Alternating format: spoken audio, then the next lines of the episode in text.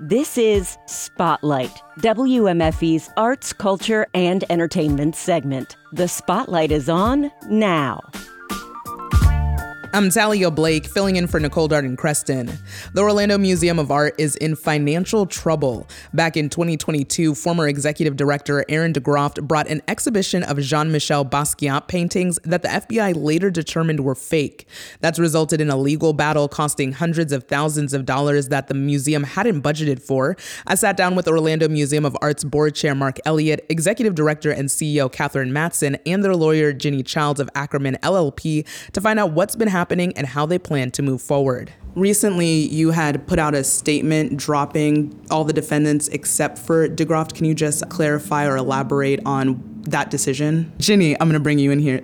So, we had filed our lawsuit against multiple defendants, all of whom we believed and continue to believe were responsible for bringing this exhibition to the Orlando Museum of Art.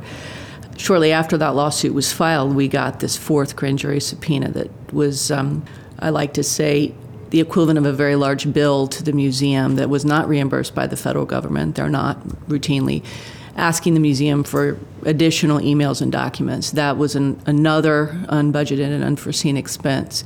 And as a result of that, um, those mounting expenses that we did not anticipate and having to fight multiple defendants in this lawsuit, the decision was made to dismiss some of those defendants and pursue the one person who effectively handpicked this artwork and fast tracked this exhibition, and that was the CEO at the time, Aaron DeGroft. So I just want to be clear that the unanticipated and unforeseen legal expenses that the museum had to incur during this time period stemmed from the Heroes and Monsters exhibition that Aaron DeGroft brought to the museum.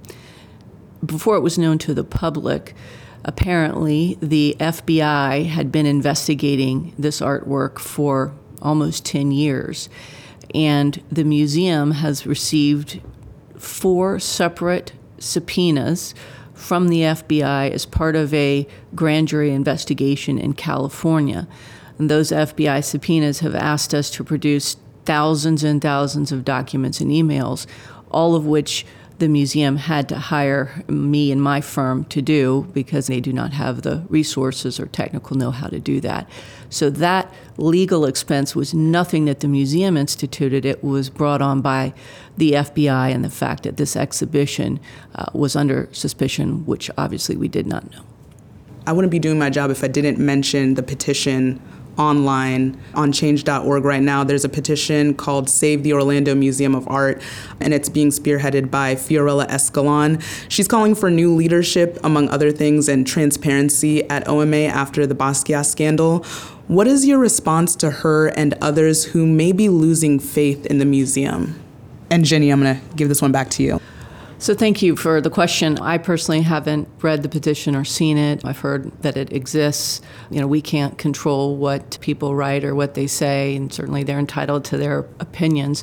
I will say that a 300 page complaint with exhibits and, and documentary evidence in addition to the statement we issued last week, I think more than shows transparency through this process, and, and we're committed to doing that moving forward as we can legally. Given that a lot of these things happen and you did not budget for it. I'm wondering, you know, now that we're in 2024, how much trouble is the museum in and is it in any danger of closing? And Cameran, I'm going to put this to you. We made it clear in our lawsuit that the museum had suffered financial damage as a result of this failed exhibition.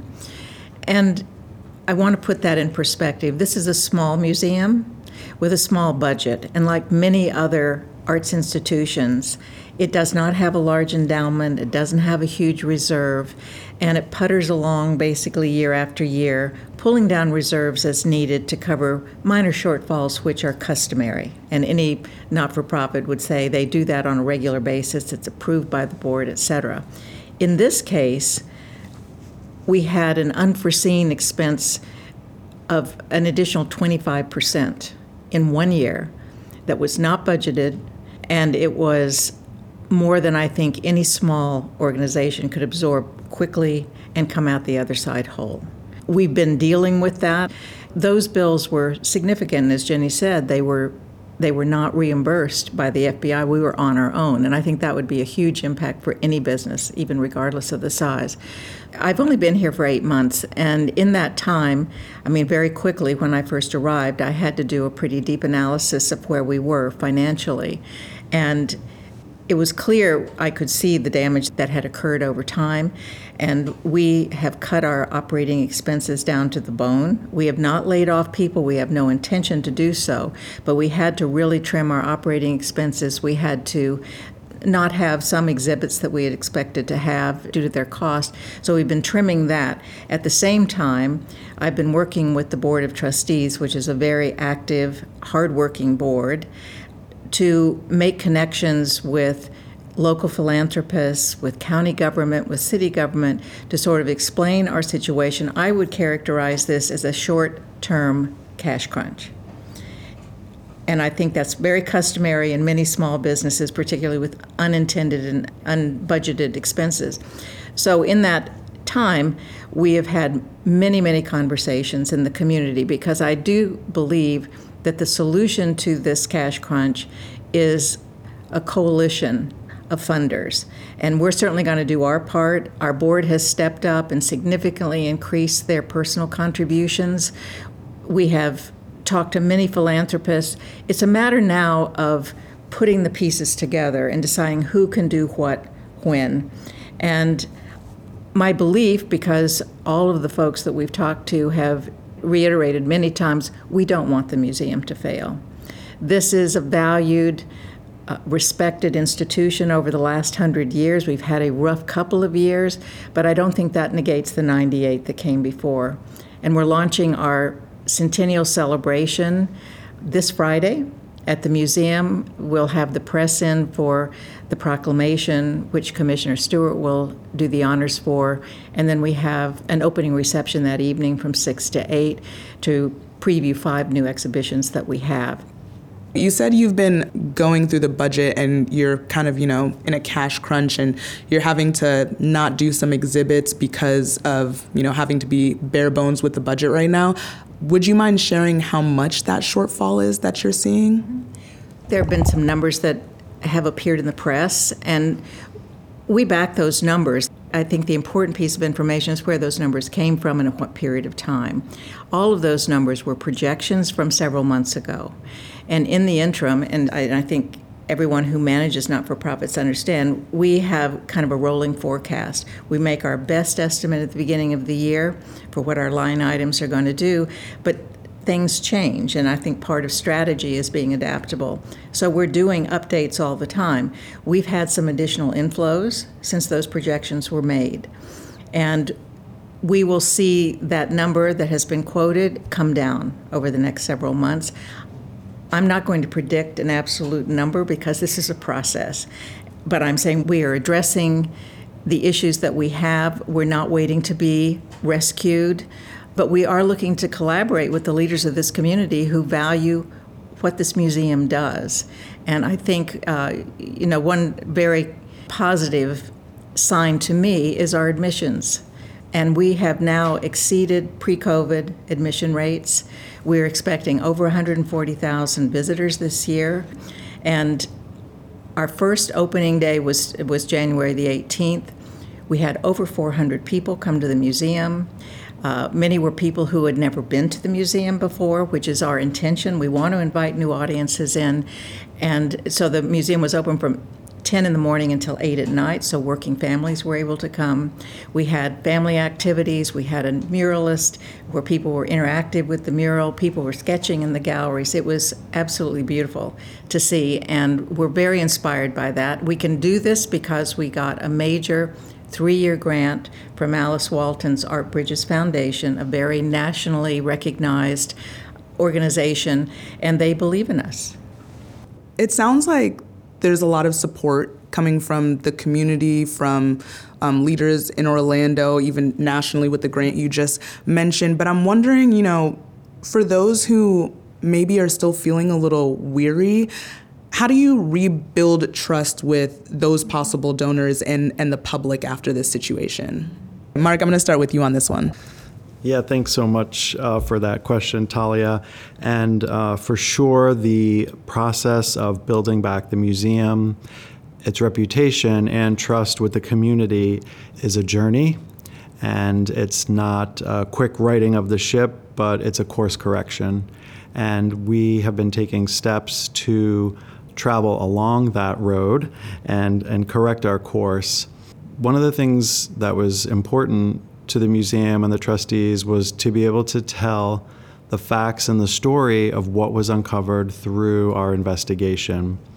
And because we were able to file our lawsuit against the wrongdoers and Dr. DeGroft, we were able to give the public 300 pages of our story and 300 pages of emails and exhibits to show exactly what happened so that there would be no doubt. Going forward, we will continue to tell our stories in small groups as we have done as trustees and with our director to our most important constituencies, our uh, volunteer groups. And another important thing, you know, is also to continue to remain open and viable. I just would be remiss if I didn't add that uh, in fiscal year 2023, the museum served over 6,000 Orange County students and served over 40 schools.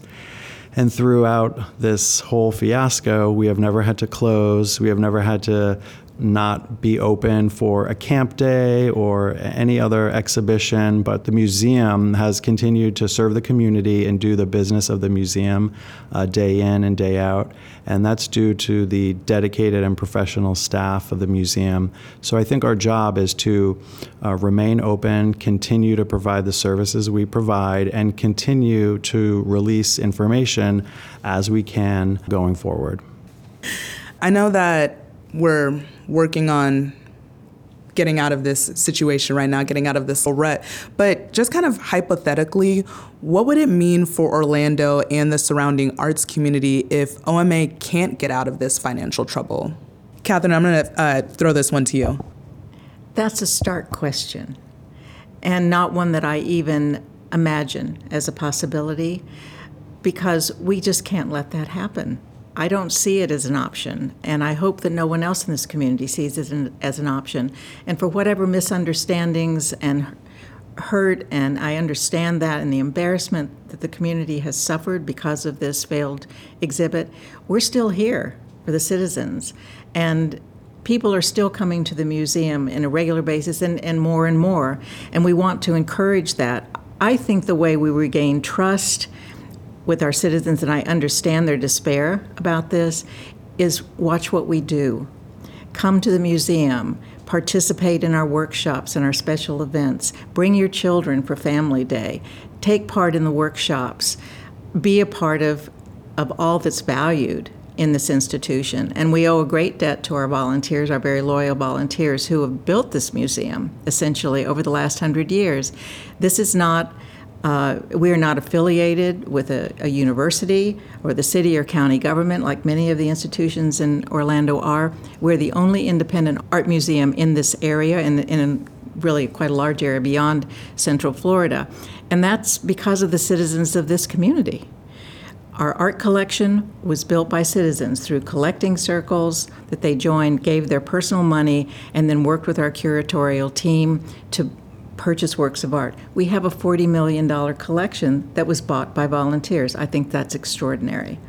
And we're focusing on that permanent collection during our centennial year. We're celebrating it. It's honoring the past and all the work that has brought us to this moment and showing beautiful art that belongs to us, belongs to this community.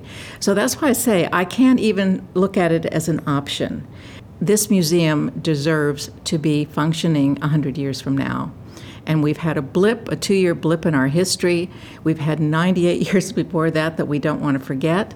And I'm not saying this is a slam dunk and we have this problem solved. We've got to rebuild a financial infrastructure that will be more sustaining over the next few years. And that's a process and that's work.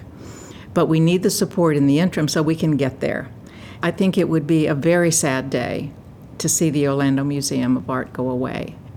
You said that we're celebrating 100 years, we're looking to the next 100 years. So, what is the plan moving forward to make sure that this doesn't happen again? And Cameran, I'm going to throw this back to you. We definitely want to ensure that this never happens again. We also want to share, eventually, when the time is right, the lessons learned with the sector, with other museums, with other arts institutions, because this could happen anywhere.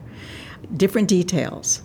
These were the details of our circumstance, but we would hate to see this happen to more institutions. And I think what it what it hinges on is building a stronger infrastructure, financial infrastructure, so that we can sustain discontinuities more effectively. We don't expect to have another catastrophe, but you never plan for catastrophe. COVID happened, then a, a failed fraudulent exhibition happens.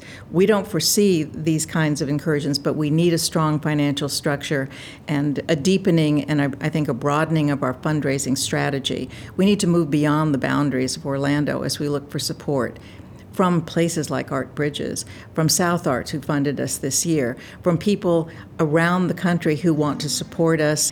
So we look forward to a brighter future. We're going to be sure that we're operating with best practice. We are going to be firmly adhering to the AAM's guidelines, and we're fixing our probationary status with them, and they've been very supportive of the work we're doing. And we'll be a stronger institution coming out the other end. It's a painful process, but we will be stronger.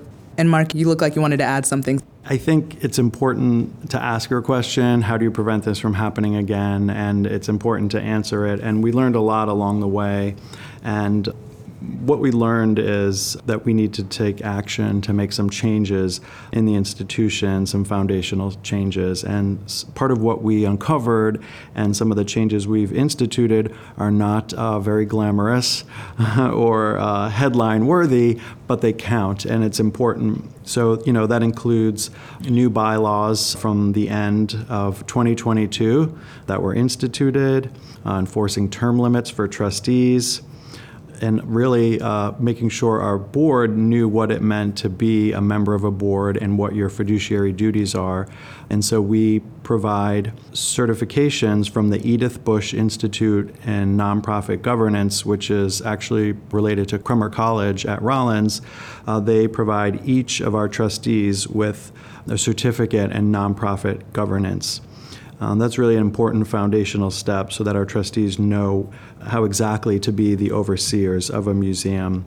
We also provided for our staff a comprehensive, uh, new, and updated employee handbook with specific provisions around how to be a whistleblower and how to raise concerns so that the proper people know and that they can take action on those concerns. And one other thing that you know I, I'll say is unfortunately we were the victims of a long con and what I can say is that I think we learned through a little bit of pain to be wary of things that may be too perfect or sound too nice. And so, through a little bit of pain, I think we've also learned a life lesson as a, as a community and as an institution that we have just got to really make sure that we double check everything. And when things uh, may seem too perfect, that's when we need to dig deep and find out uh, what exactly those things are.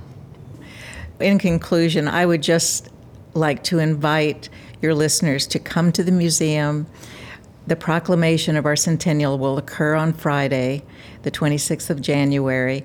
Then we have an opening reception for members who are also bringing guests to see the new exhibitions that we've mounted that are primarily celebrating our permanent collection. And there'll be lots to come all year. There's uh, a calendar of events that they can pick up at the museum or look on our website. But we invite this community to come and celebrate what they've created and supported for the last hundred years. Cameran, Mark, Ginny, thank you so much for taking the time with me today. I really, really appreciate it. Thank you very much. We enjoyed being here. Thanks so much, Talia. Thank you so much. Appreciate it. That was Orlando Museum of Art's board chair Mark Elliott, executive director and CEO Cameran Mason, and their lawyer Ginny Childs of Akerman LLP. Spotlight is a production of 90.7 WMF E News. Editorial guidance this week from Latoya Dennis. Support for Spotlight comes from our listeners. I'm Talia Blake in for Nicole Darden Creston. Thanks for listening.